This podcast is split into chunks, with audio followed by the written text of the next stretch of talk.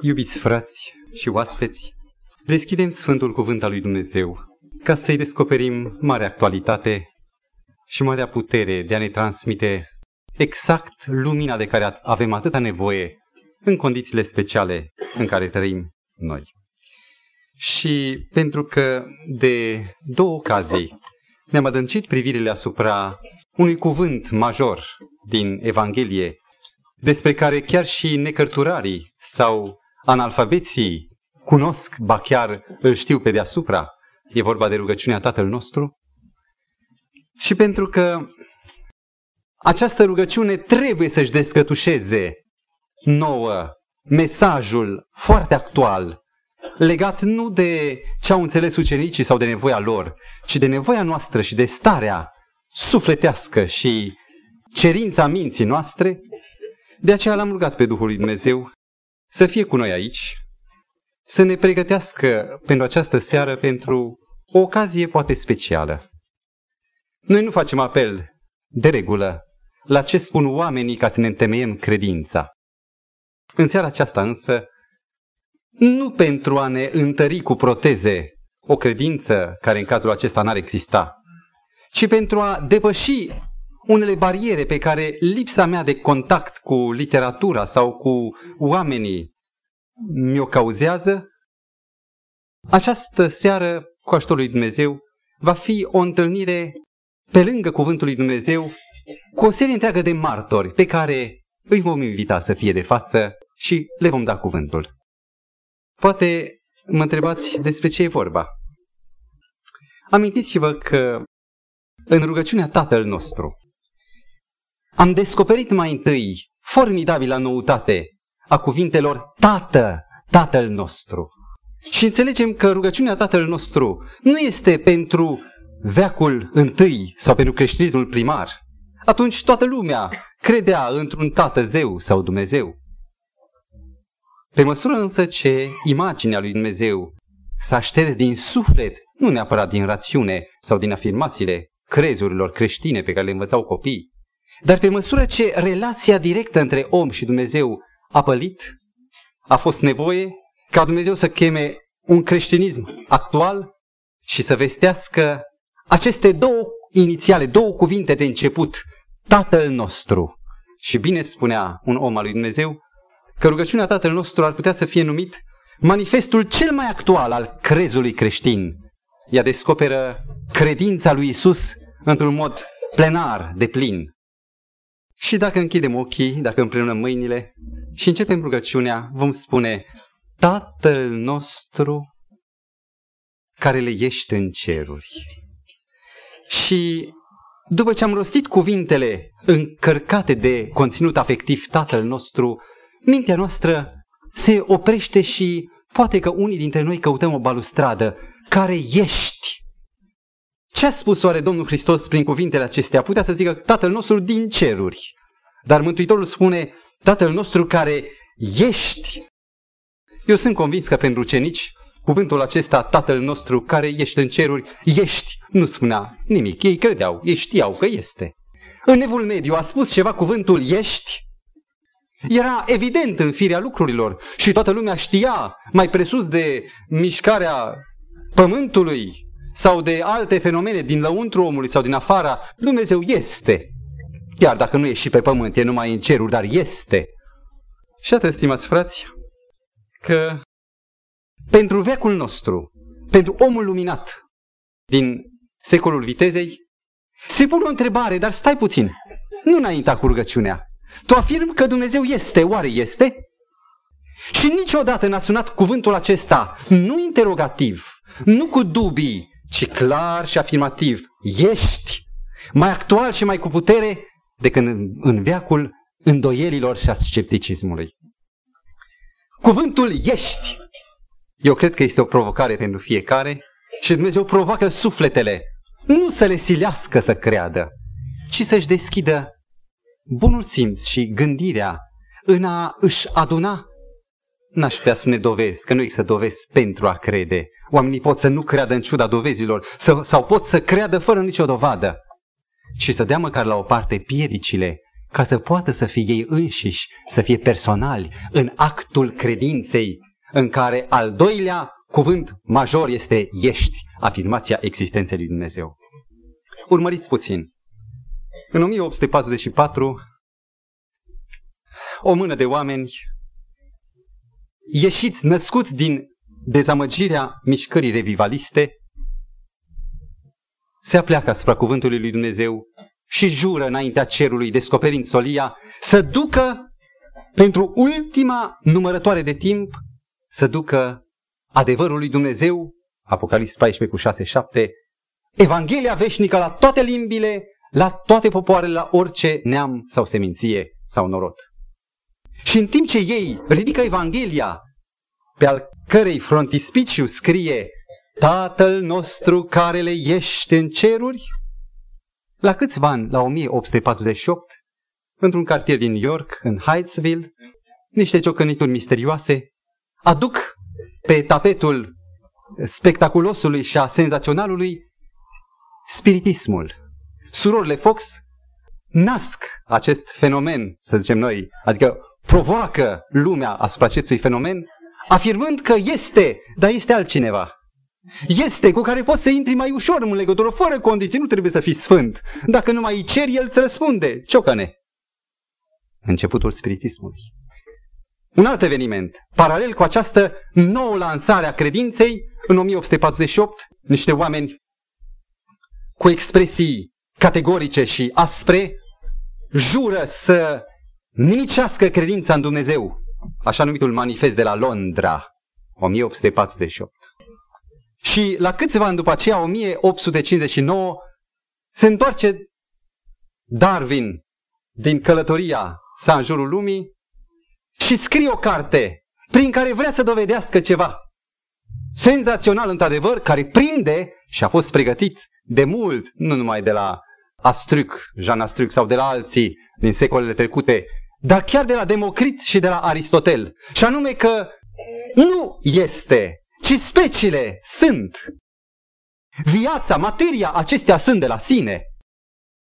Și n-a trecut decât 100 și ceva de ani de atunci și observăm cum aceste trei unite la oaltă au reușit să pătrundă toate structurile gândului, încât opinia maselor care nu știu ce știu și nu știu ce cred, te opresc când vin coace și spun, mai poți să crezi azi?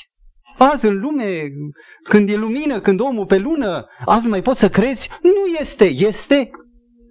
Stimați frați, repetăm, noi nu avem nevoie să ne fondăm credința noastră pe documentele lumii sau pe recunoașterile evidențelor indirecte, să zicem, ale prezenței lui Dumnezeu în creațiune.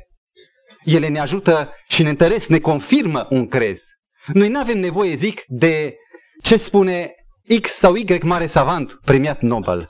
Dar pentru că sunt atâtea bariere în mintea noastră, în această seară, cu ajutorul lui Dumnezeu și vorbind într-un ritm puțin mai alert, pentru că este un material destul de lung și mai avem 50 de minute, în numele Domnului am dorit să dăm la o parte barierele care ne timorează, un complex față de opinie, și să recunoaștem doar opinia Domnului Hristos, opinia creștină care trece neîndoită, dreaptă, fără sinuozități, pe linia credinței sfinților, dată odată pentru totdeauna.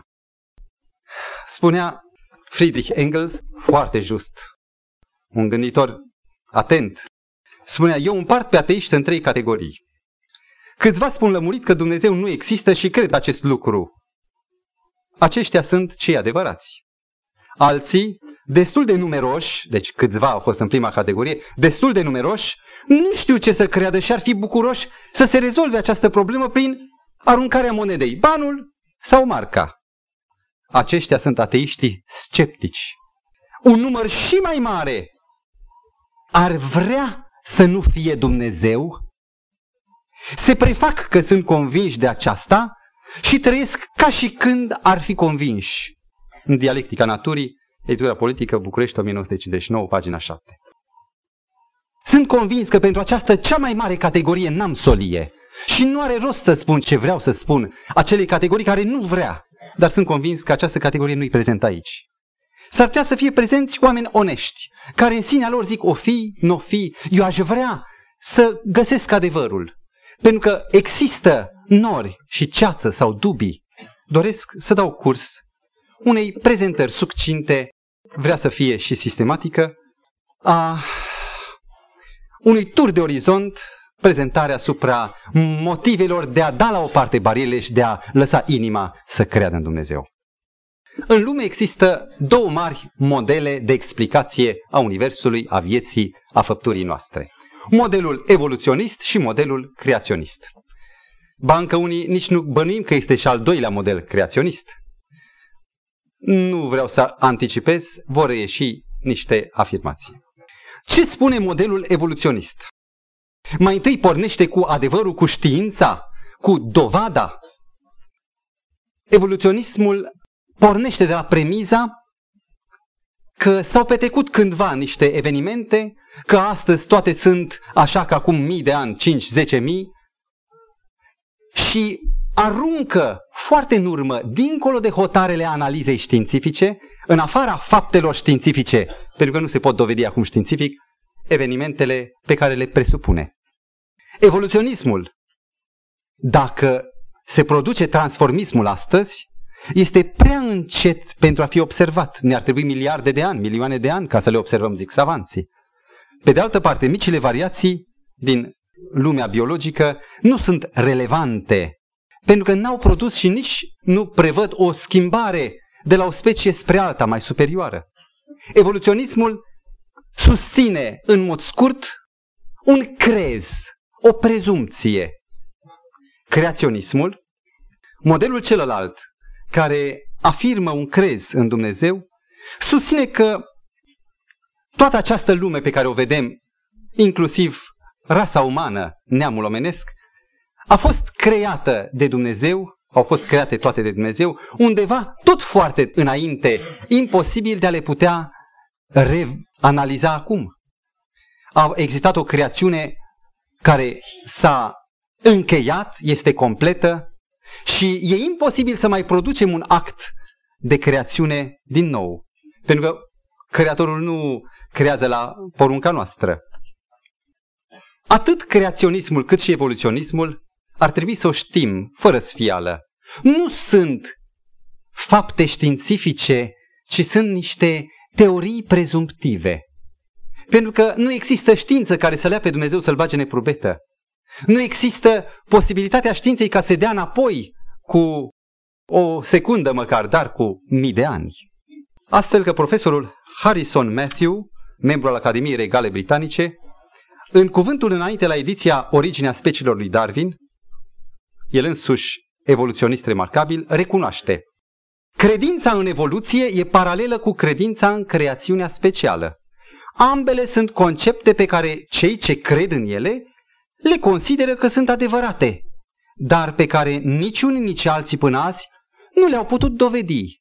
Nu pentru că n-au minte, dar n-au mijloace, n-au posibilitatea. Amândouă sunt credință.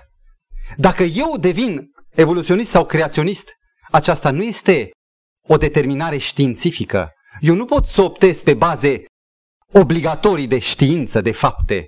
Și ascultați ce spune Henry Morris într-un manual de creaționism științific. Deci, în oricare dintre cazuri, omul trebuie pur și simplu să creadă, fie în veșnicia și atotputernicia materiei, fie în veșnicul și atotputernicul Dumnezeu Creator. Omul doar decide pe care din credințe s-o aleagă și pe care o consideră mai rezonabilă. Dar aceasta nu e o decizie științifică, ci este o decizie, să zicem, filozofică. Am dorit să cunoaștem, pe scurt, cele două modele, modelul evoluționist și modelul creaționist, în mare. Aș vrea să prindeți din mers, sunt contra cronometru.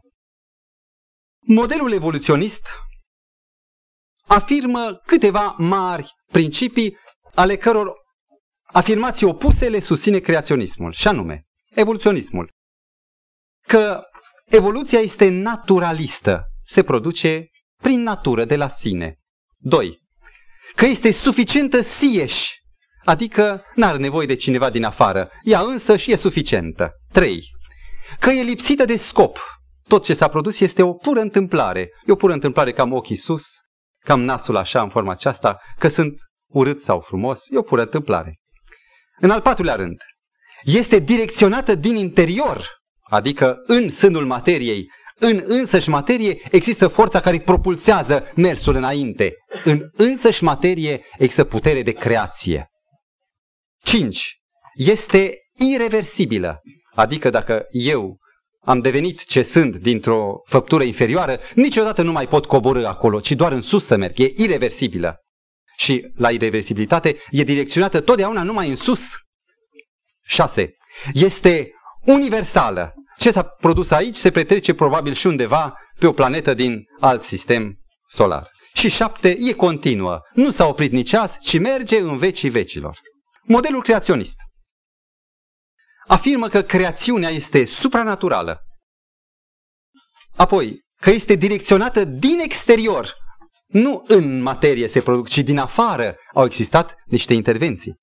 Că este teleologică. Ce înseamnă teleologic? Teleios în greacă înseamnă sfârșit sau final sau desăvârșire sau finalitate. Deci are un scop precis. Are finalitate. În al patrulea rând, e completă. Dumnezeu a creat și nu mai revine pe urmă cu un apendice. A uitat ceva, a uitat să-i pună siguranța. 5. Este ireversibilă, dar direcționată nu în sus, ci în jos. Și universală. Vom vedea care din cele două modele este susținută de dovezile științei. Mai departe, evoluționismul spune, secundar apoi, că legile au o structură permanent schimbătoare. Legile se schimbă, în timp ce creaționismul spune că structura legilor este invariabilă, cum ea e întotdeauna, a fost întotdeauna și va fi. Apoi, evoluționismul. Că viața a apărut din neviață, regnul organic din cel anorganic. În timp ce creaționismul spune că viața se naște doar din viață. Concepția evoluționismului asupra lumii vii, că este un curs continuu, cum curge apa, fără hotare, fără bariere, fără categorii distincte, un curs continuu de organisme, apar specii noi, iar mutațiile sunt binefăcătoare și selecția naturală are un rol creator. Creaționismul spune invers. Că speciile sunt distincte, există specii distincte de organisme, că nu apar specii noi, că mutațiile sunt, dar sunt dăunătoare datorită unor factori negativi, iar selecția naturală există, dar are un rol conservator, cel mai puternic rămâne, nu cel cu mutații, cel nou. Modelul evoluționist mai afirmă că registrul fosil, ceea ce ne prezintă pământul în pântecul său, fosilele, ar putea prezenta nenumărate tranziții, forme intermediare.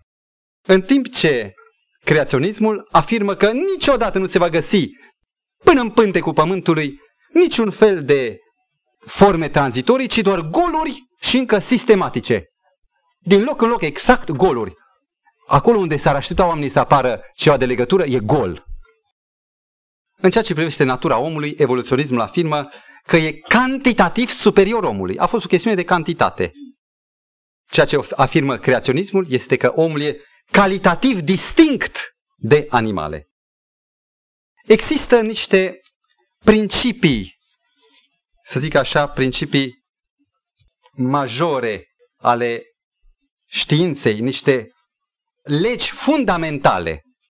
Ce afirmă principiile majore sau sistemele conceptuale ale științei, în favoarea cărui model optează ele? Și aș dori, stimați frați, să medităm puțin asupra legii cauză-efect. Nu este o lege inventată de mine sau de creaționiști, toată lumea o consideră că este axiomatică, este fundamentală. Tot ce e în lume răspunde la această lege cauză-efect. Noi cunoaștem din natură că orice cauză, comparativ cu efectul ei, nu poate să fie egală cu efectul, ci cauza este întotdeauna anterioară, exterioară și în mod special, insist asupra acestei trăsături, superioară efectului. Și niciodată un efect nu va fi cantitativ mai mare decât cauza sau calitativ superior cauzei, ci va fi întotdeauna cantitativ mai mic și calitativ inferior. Noi multe lucruri le cunoaștem prin intuire, prin deducție. De exemplu, noi vedem anumite forme materiale care ocupă spațiu și noi imaginăm noțiunea de spațiu. De asemenea, timpul. Ori pentru spațiu, timp, energie și așa mai departe, care să fie cauza, după legea cauzei, superioară și mai mare? Ascultați o demonstrație pe care o face Henry Morris. Utilizând gândirea cauzală se observă următoarele. Cauza prima a spațiului necuprins, a spațiului pe care mintea nu-l poate cuprinde, trebuie să fie mai mare și superioară, deci cauza să fie infinită. Cauza prima a timpului trebuie să fie eternă. Cauza prima a energiei neîncătușate trebuie să fie atotputernică. Cauza primă a interrelațiilor universale, care sunt pretutindeni, care fac ca totul să fie o unitate, trebuie să fie omniprezentă sau atotprezentă. Cauza prima a complexității care ne uluiește trebuie să fie atotștiutoare. Cauza prima a valorilor spirituale trebuie să fie spirituală. Cauza prima a responsabilităților umane trebuie să fie voluntară. Cauza prima a integrității umane, că o avem, o simțim, trebuie să fie morală, deci o cauză primă morală care ne-a dat aceasta. Cauza prima a dragostei umane trebuie să fie iubire sau iubitoare și cauza primă a vieții trebuie să fie vie. De aici urmează o concluzie logică. Cauza primă a ceea ce am prezentat este o ființă infinită, eternă, atotputernică, omniprezentă, atotștiutoare, spirituală, voluntară, morală, iubitoare, vie. Oare descriu aceste trăsături materia? Poate mișcarea întâmplătoare a particulelor prime să producă gândire? Iată Charles Darwin, cel care a născut atâta frământare. El însuși în Viața și corespondența sa, pagina 363, declara: mă simt îndemnat de a recunoaște o cauză primară, având un spirit inteligent, asemănător în anumite privințe cu omul, și din această cauză merit și eu să fiu numit credincios în Dumnezeu. Iar, mergând la următorul principiu fundamental al lumii existente, amintesc legea relativității, în al doilea rând. Albert Einstein a demonstrat că toate criteriile de referință, cum este mărimea, cum este poziția, timpul, mișcarea, toate acestea sunt relative. Nimic nu e absolut, a afirmat Einstein. Ori dacă universul, care este plin de mișcări, de timp, spațiu, etc., nu este absolut, el nu poate avea o existență prin sine, ci trebuie să fi fost creat. Și atât ce spune Albert Einstein, citat de von Hutten în Ideile fundamentale ale fizicii, pagina 128. Universul, oricât de mare sau vechi ar fi, este finit în spațiu și în timp. În univers și în afara lui există destul loc pentru creator. Pentru un creator care nu se poate compara cu nimic. Închei citatul. Un al treilea principiu major de temelie a tot ceea ce există materie pe pământ este legea conservării energiei. E prima lege a termodinamicii descoperită de Lavoisier-Lomonosov. Ce afirmă ea? Că energia care este esența ultima materiei, energia sau materia, nu poate fi creată în cadrul sistemului material, nici nu poate fi distrusă în cadrul materiei, deci în materie. Prin sine nu s-a creat, iar acum doar se conservă. Știți ce însemnează acest prim principiu al termodinamicii? Este negarea putinței evoluției. Însemnează că în materie nu se poate crea nimic și că materia a fost totdeauna așa și că acum doar se conservă, dar altceva nou nu se va crea. A doua lege a termodinamicii, tot o lege fundamentală, sistem conceptual al lumii materiale, este legea degradării energiei sau a răcirii termice a universului, numită și legea entropiei. Este sezizată, descoperită de Kelvin și Clausius, care afirmă, și aș dori să citesc mai degrabă, a doua lege a termodinamicii, spune fizicianul Schrödinger în Spirit și Materie, pagina 95, a doua lege a termodinamicii, legea entropiei, statuiază că ordinea nu poate proveni de la sine și din dezordine. Că dacă există un sens al înlănțuirii evenimentelor, nu este de jos în sus, ci de la un punct, de la un început, în jos. Energia își pierde disponibilitatea de a se transforma în lucru mecanic. După cum râurile curg numai în jos, niciodată în sus, aceasta este legea entropiei. Un sistem se va răci atât timp cât va fi un sistem închis. Henry Morris face o legătură între cele două legi și vă rog, prindeți-o. A doua lege a termodinamicii cere ca universul să fie avut un început, iar prima lege a termodinamicii exclude ca universul să se fi început prin sine. Deci, singura reconciliere posibilă a acestor două legi fundamentale este că universul a fost creat de o cauză mai presus de el. E logic? Evoluționiștii încearcă evadări în fața acestei legi formidabile a entropiei. Și citesc doar ce spune un evoluționist, îl cheamă Isaac Asimov, într-o lucrare Poate exista entropie descrescândă, adică un sens ascendent al evoluției lucrurilor, în Science Digest din mai 1973. Schimbările pe care le observăm noi sunt toate în direcția unei entropii crescânde, adică de sus în jos. Totuși, ascultați vă rog cum spune el, undeva în univers s-ar putea întâmpla să aibă loc schimbări în condiții neobișnuite pe care noi încă nu le putem studia și care să fie eventual în direcția unei entropii descrescânde. Aceasta însemnează o, să zic, multă credință, multă imaginație, fantezie, care este speculație. Autorul Whittaker, care este un savant, citat în Problema finitului și infinitului, editura Politică 1961 de Meliuhin, declară: cel mai logic ar fi să postulăm crearea lumii din nimic printr-un act de voință divină. Declară că e cel mai logic cu putință. Și Albert Einstein, ascultați declarația unui om de vârf, se spune că este capătul gândirii fizice. Religia mea consistă din umila admirație a nemărginitului spirit superior, care se revelează pe sine în elementele neînsemnate, pe care noi suntem în stare să le pricepem cu mintea noastră slabă, neputincioasă. Adânca convingerea prezenței unei forțe raționale, superioare, ce se revelează în universul necuprins, formează ideea mea despre Dumnezeu. Să apelăm la un alt sistem conceptual al materiei. Până acum am vorbit despre legile termodinamicii, legea relativității, de legea cauzei-efect. Iată, legea clasificare și ordine.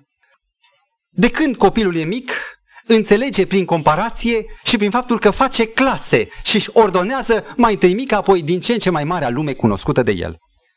Faptul că diferite categorii de fenomene pot fi clasificate, de exemplu, tabelul lui Mendeleev, încă el le-a clasificat logic înainte de a le descoperi pe toate, sau taxonomia lineană, lumea biologică, animale, plante, sau tipurile de stele, aceasta este o dovadă a faptului că cineva le-a creat într-un anumit, să zic, stas și ele nu se schimbă dintr-una într-alta. Evoluționismul susținea că există un flux continuu evolutiv care are permanent verici. Pe atunci nu mai există în fața acestei ape niciun fel de categorie, niciun fel de putință de clasificare. Imaginați-vă să nu poți deosebi câinele de pisică. Se caută strămoși comuni. Se afirmă că, dacă nu sunt azi, au fost negreșit undeva în registrul fosil. Savantul Simpson, în Tempoul și modul evoluției, tipografia Universității Columbia, declară: absența regulată, adică constantă, absența formelor de tranziție a verigilor lipsă, nu se mărginește numai la mamifere, ci un fenomen aproape universal, așa cum a fost observat de multă vreme de către paleontologi. Nu vom găsi, n-am găsit până acum și chiar toată lumea a observat, spune el, că nu există fosile de tranziție, elemente de legătură. Unele au fost considerate a fi elemente de legătură și au fost puse în tabel, de exemplu, un anumit soi de pește, Coelacanthus. În 1958, în apele Madagascarului, s-a pescuit un Coelacanthus și declară un savant, de-a lungul sutelor de milioane de ani, coelacanții și-au păstrat aceeași formă și structură, nici urmă de evoluție și adaptare perfectă la condițiile actuale. Iată unul din marile misteri ale evoluției. Nu e un mister, pur și simplu Coelacanthus n-a fost niciodată verigă de legătură, ci a fost întotdeauna Coelacanthus, cum l-a creat Dumnezeu. Despre Archaeopteryx, acea pasăre reptilă, Carl Dantar, în Geologie istorică, în 1961, declară: din cauza penelor sale, Archaeopteryx trebuie clasificată în mod distinct ca o pasăre, fiind pasăre 100%. Archaeopteryx era cu sânge cald și nu o reptilă cu sânge rece, datorită penelor din aripă. Erau amprentele de pene, ceea ce demonstrează că avea sânge cald. Nu era poichiloterm, ci homeoterm. S-au descoperit insecte păstrate în chihlimbar, în cenușă vulcanică, în cărbune, și spune autorul Henry Morris că multe fosile păstrate intacte, fără nicio prezență de strămoși comun evoluționar, insectele sunt comune cu cele de astăzi. Ba încă seamănă nespus cu cele pe care le găsim. Nu există niciun indiciu că ele s-au tras dintr-un strămoș comun care nu mai există. Și sunt foarte clar distincte. În legătură cu plantele, profesorul la Universitatea Cambridge, Corner, în Evoluția în gândirea botanică contemporană, în 1961, declară: cred că dacă privim fără prejudecăți regnul fosil al plantelor, este în favoarea creației speciale. Și Thompson, în Introducerea la originea speciilor a lui Darwin, o ediție jubiliară apărută la New York în 1956, aniversând 100 de ani de la încheierea turului pe vasul Beagle, Thompson declara: pentru a explica golurile, verigile lipsă, trebuie introduse lanțuri de presupuneri secundare, bazate pe alte presupuneri, de turnuri de ipoteze bazate pe ipoteze, în care faptele se amestecă cu ficțiunea într-o confuzie de nedescălcit. Aceasta le spune directorul Institutului Commonwealth-ului pentru Controlul Biologic din Ottawa. Nu numai că nu s-au găsit verigi lipsă, dar ceea ce s-au considerat a fi mari asemănări, au descoperit foarte mari deosebiri între așa numitele specii apropiate.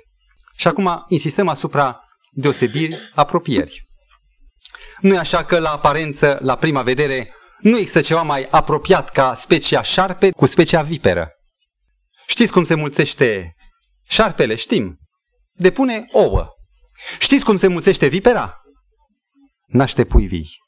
E ceva fantastic cum aceste două atât de apropiate, și ai zice că ar trebui șarpele, că e mai mare, să nască pui vii. Această jucărie, parcă dintr-un act de bună dispoziție, a fost creată tocmai altfel decât șarpele. Alături de similarități, descoperim uriașe diferențe ce neagă posibilitatea strămoșilor comuni.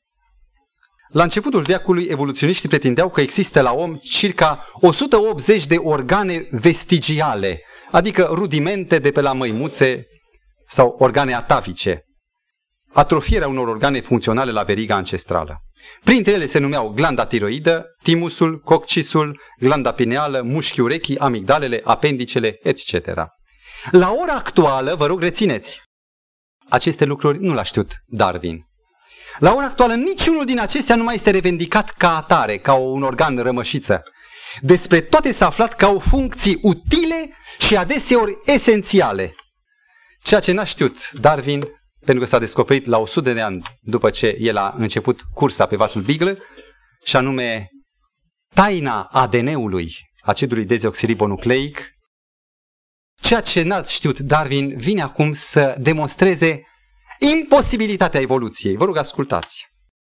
Haeckel a vorbit despre, Ernst Haeckel, despre similitudinea embrionului de găină, pasăre, cu cel de reptilă, de șopârlă. Ori, ADN-ul pentru ADN, acid dezoxiribonucleic, pentru pui de găină e totalmente diferit de cel pentru șopârlă, cu toate că diferența morfologică dintre embrion este invizibilă. Codul genetic distinct programat pentru fiecare specie de animale asigură ca numai specia aceea de animal să se dezvolte din embrion și nu alta. Există un cod scris în acest acid dezoxiribonucleic care face imposibilă trecerea de la una la alta. Să abordăm un alt capitol mare. Se numește probabilitate și apoi proiect. Probabilitate și proiect. Ce cere un evoluționist ca să susțină evoluția? Cere miliarde de ani. Are nevoie de timp mult. Și cere să existe un bulion nutritiv, să existe niște descărcări, anumite condiții favorabile. Ascultați acum o demonstrație pe care o face James cu Pegge. Evoluția posibilă sau imposibilă? E la titlul cărții, apărută cartea în editura Grand Rapids, Zondervan, 1973, la pagina 9-915. Dacă ar fi, spun liber pentru că e mai ușor, dacă ar fi ca să avem toate condițiile favorabile și toate elementele disponibile și libere, știind că ele nu se pot uni oricum, ci doar în anumite legături specifice și doar unice, dacă ar fi doar doi componenți care ar trebui să se unească, ce șansă ar fi ca să se lege bine, nu invers, ci normal? Răspunsul este 1 la 2. Dacă ar fi trei componenți care din întâmplare să se întâlnească, să se unească liber, având toate condițiile, și să se unească într-o ordine anumită, nu oricum, ce probabilitate există? Răspunsul: o șansă la 6. ABC, ACB, BAC, BCA, CAB, CBA. Sunt cele 6 posibilități de legare și una din ele e doar cea care asigură funcționalitatea. Dacă sunt 4 componenți, va exista o șansă la 24. Dacă sunt 5 componenți care trebuie să lege într-o anumită conjunctură, șansa este 1 la 120. Mergem mai departe. La 6 componenți șansa este 1 la 720, 7 componenți șansa de 1 la 5040, la 8 componenți șansa este de 1 la 40.320, am scăpat 10 componenți, șansa este de 1 la 3.628.800.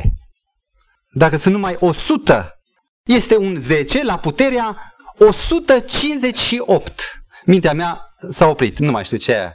Ar trebui să scriem 158 de zerouri, puterea la care se ridică acest număr. Ca să vă dați seama ce însemnează 10 la 158 dacă sunt numai 100 de componenți. Șansa de 10 la puterea 158, asta însemnează că dacă am apreciat toți electronii din univers, universul apreciat de astrofizicieni, știți cam cât de mulți ar fi toți electronii, n-am zis atomii, electronii din univers, se ridică la cifra astronomică de 10 la puterea 80. Toți electronii din univers. Iar șansa este de 1 la 158, deci dublu cât toți electronii din univers. Se zice că avem nevoie de timp. Astronomii materialiști spun că au fost 30 de miliarde de ani pentru evoluție. Acești 30 de miliarde de ani, știți câte secunde au? Am făcut eu personal calculul să nu fiu înșelat de o greșeală de dactilografie, nu-i greu. Afli cât e într-o zi, apoi cât e într-un an și până mulțești cu zerouri. În 30 de miliarde de ani există doar un număr de 10 la 18, la puterea 18. Infim față de 158. Dacă în fiecare secundă ar fi putut avea loc 1.000.000 de asocieri pentru probabilitate, atunci, în tot timpul disponibil de 30 de miliarde de ani, dacă sunt 1.000.000 de legături posibile, atunci, în tot timpul afectat, nu s-ar fi putut face decât 10 la puterea 105 combinații și mai rămân încă aproape 50-53 de zerouri. Iată că, practic, evoluția este imposibilă. Dar vă rog, adăugați încă un element formidabil. Că nu există pe pământ un ADN sau o moleculă vie, numită vie, care să aibă doar 100 de elemente legate. Și cea mai simplă formă, după declarația NASA, este de 400 de elemente componente, aranjate într-un anumit sistem. Ori vedeți dumneavoastră și fiecare aminoacid, deci 400 de aminoacizi, fiecare este compus din 4 sau 5 elemente. Problema devine nu de capacitatea imaginarii noastre, ci este imposibilă de a accepta aceasta. Astfel e de neconceput pentru oricine, conchide Kupege, în afara unui evoluționist dogmatic, că un sistem viu, cel mai simplu, să se poată forma vreodată din întâmplare. Și vă rog, ceea ce s-a expus este doar simplificarea maximă a problemei. Mai este încă o barieră extraordinară care face imposibilă evoluția ADN-ului, și anume acidului deoxiribonucleic.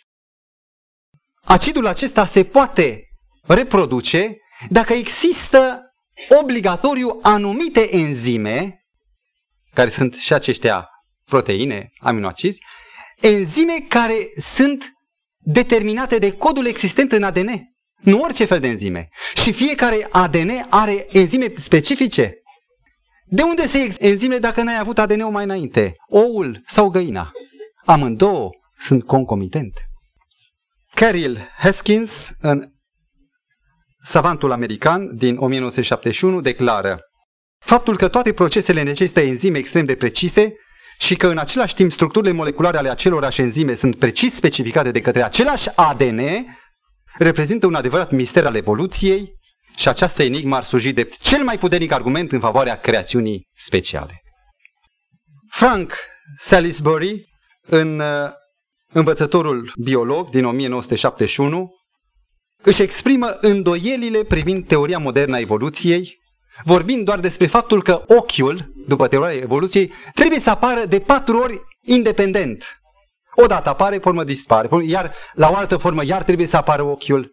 Și imaginați-vă că ochiul de om este cel mai asemănător cu ochiul de caracatiță, care nu are niciun fel de legătură. Din întâmplare să se producă 2 ochi aproape identici e imposibil. Darwin însuși mărturisea că gândul la modul cum ar fi putut să se fi produs un ochi prin selecție naturală îl făcea să se îmbolnăvească. Aș dori să vă întind o altă listă în care nu mai abuzez de oboseala noastră de probabilitate. Aș dori să merg la ideea proiect. Vă rog, urmăriți. Deviația de 23,27 de grade a axei Pământului cauzează anotimpurile. Dacă n-ar fi exact această înclinație, vaporii oceanelor ar migra din nord spre sud, iar continentele noastre ar fi acoperite de gheață. 2. Dacă Luna ar fi la 75.000 de kilometri departare și nu la actuala distanță de 350.000, fluxul oceanelor ar fi atât de mare încât zilnic de 7 ori totul ar fi inundat de apă, chiar și Himalaya. 3. Dacă scoarța terestră ar fi mai groasă cu numai 3 metri, n-am avea oxigen destul fără de care viața e imposibilă. Altceva. Genele care transmit codul ereditar sunt atât de minuscule încât, adunate de la toate viețuitorile care există acum pe glob, ar putea să încapă într-un degetar, iar ele cuprind informația sistematică perfectă care păstrează ordinea lumii vii și garantează constanța speciei. Cum pot oare gene din micul degetar să individualizeze 5 miliarde de oameni și fiecare să nu fie la fel cu celălalt?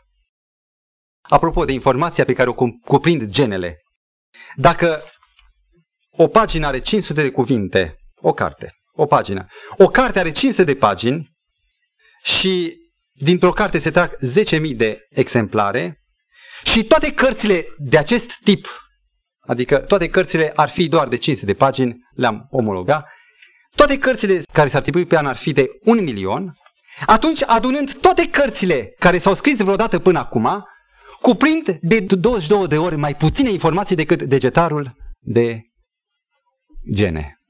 Deci, toate cuvintele care sunt în toate cărțile care s-au scris vreodată sunt de 22 de ori mai puțin decât informațiile genelor. Fiziologul Charles Richet, premiul Nobel, declară: este imposibil să tăgăduiești că ochiul nu este special făcut ca să-l vezi. Ar fi un exces fantastic de absurditate dacă s-ar presupune că nu există nicio legătură între ochi și vedere. Adaptarea organismului la funcția sa este atât de perfectă încât se impune concluzia unei adaptări voite și nu întâmplătoare. Victor Hugo zicea că hazardul este o mâncare pe care cei șmecheri o servesc ignoranților. să vedem ceva despre economia lumii vii. Există animalul care nu are judecată, de exemplu țiparii, fusarii, care din toate râurile și lacurile europene migrează spre insulele Bermude. Aici depun ouă și mor.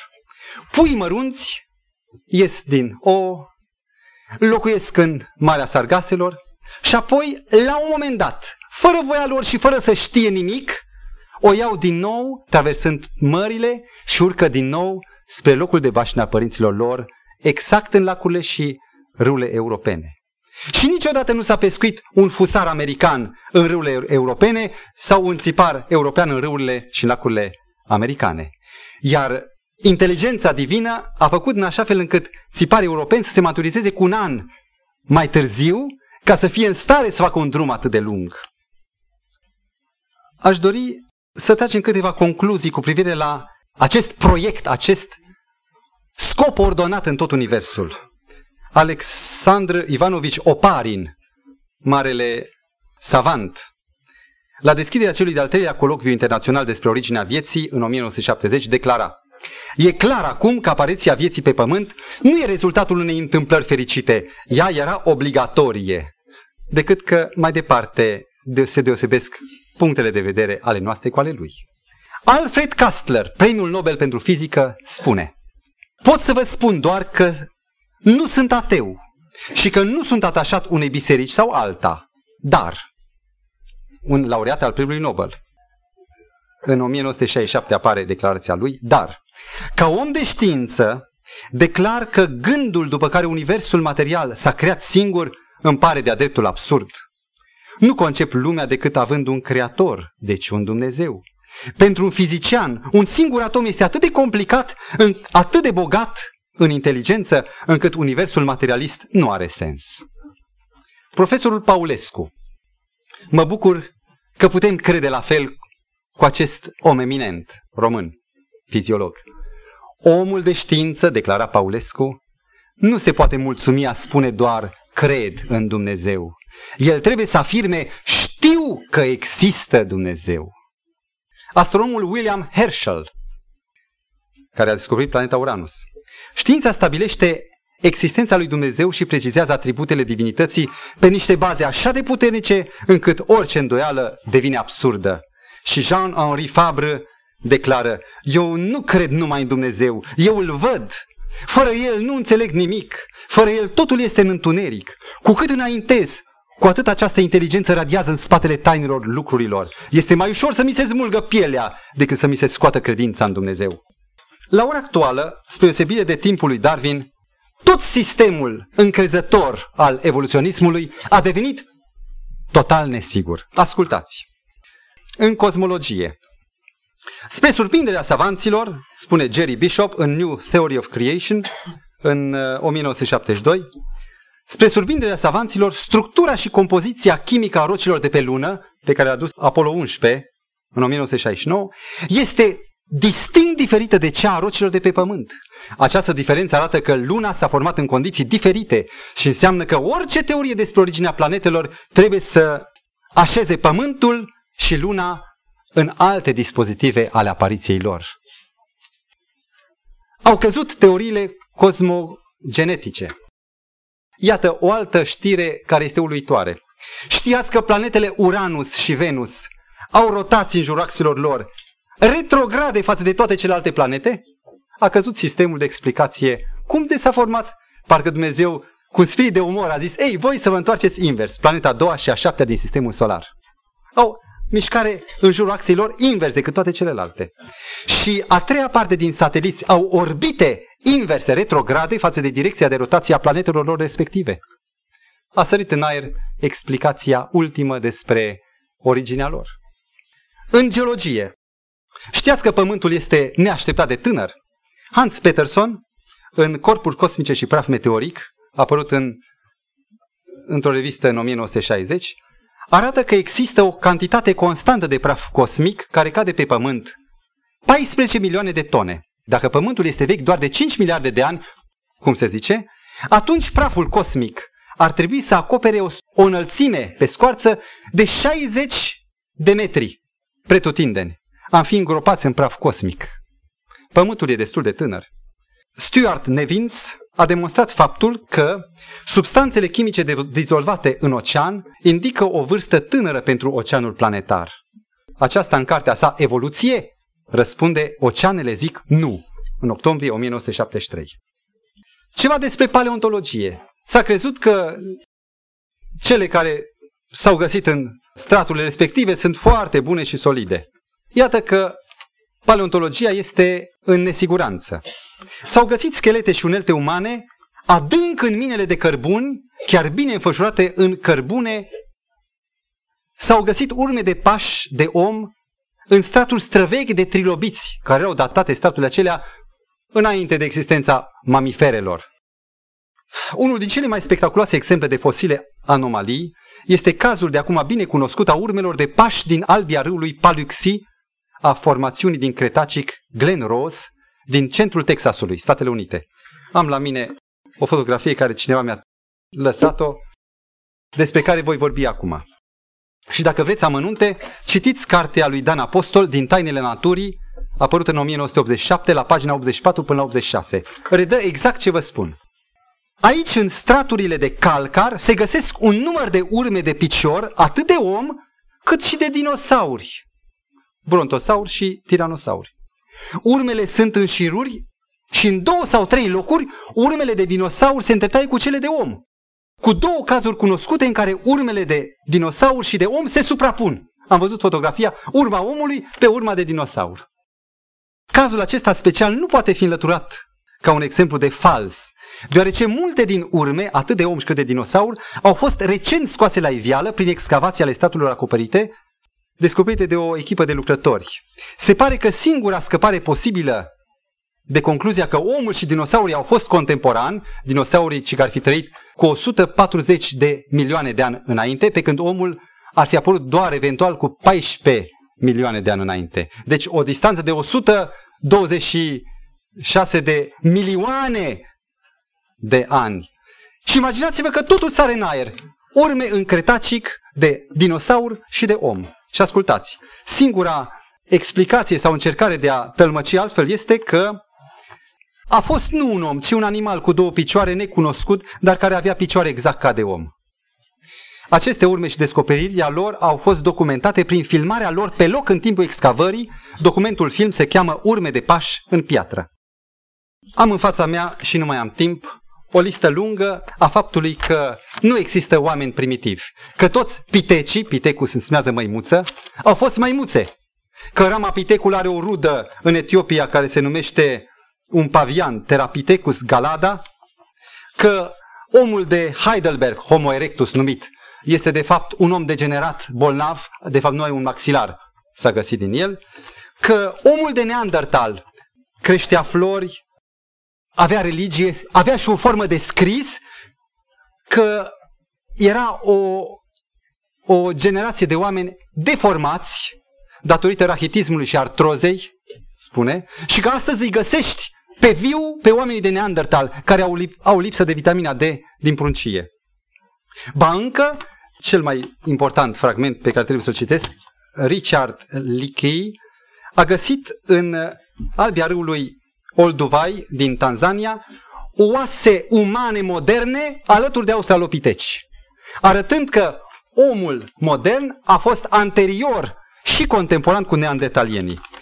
3 concluzii spre care tind și cu care sper să mă opresc.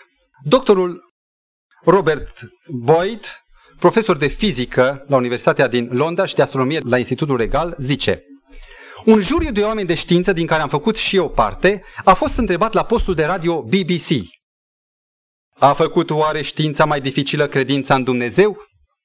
Nu uitați că de la Darwin până acum au trecut 100 și ceva de ani, numai cu noutăți care au schimbat fața convingerilor. Și toți membrii juriului, reprezentând un larg spectru de discipline, au răspuns nu. Ultima pe care o citesc din lipsa de timp. Contemporanul din 13 aprilie 1973, căutați și îl veți găsi, ca rezultat a apariției unor publicații a Institutului de Cercetări Creaționiste din Texas, dă de veste că Departamentul Educației al statului California A emis o dispoziție prin care cere eliminarea din toate manualele de știință ale naturii a oricărei mențiuni despre teoria darwinistă a evoluției ca fiind un fapt științific. La întrebarea de unde a apărut materia nu se poate răspunde. Știința este deocamdată nevoită să păstreze tăcere în legătură cu originea speciilor, se spune în dispoziția respectivă, drept care editurile californiene au retras din tipografii un număr de 1.000.000 de manuale, obligându-i pe autor să reconsidere capitolul privitor la originea speciilor. Punct. Iubiți frați, aș vrea acum să vă întreb, cumva scăpați de goana timpului, sunt acestea dovezi ca să credem? Iertați-mă, nu sunt. A alege creaționismul sau evoluționismul e o problemă foarte lăuntrică, o problemă a credinței, despre care am dori să cercetăm ora viitoare, întinzând inima și antena noastră spirituală spre mesajul lui Ești din Tatăl nostru. Acum nu mai avem bariere, putem gândi liber. Să vedem cât de puternic este acest cuvânt, Tatăl nostru, carele ești. Să ne ajute Dumnezeu să avem parte de aceste convingeri. Amin.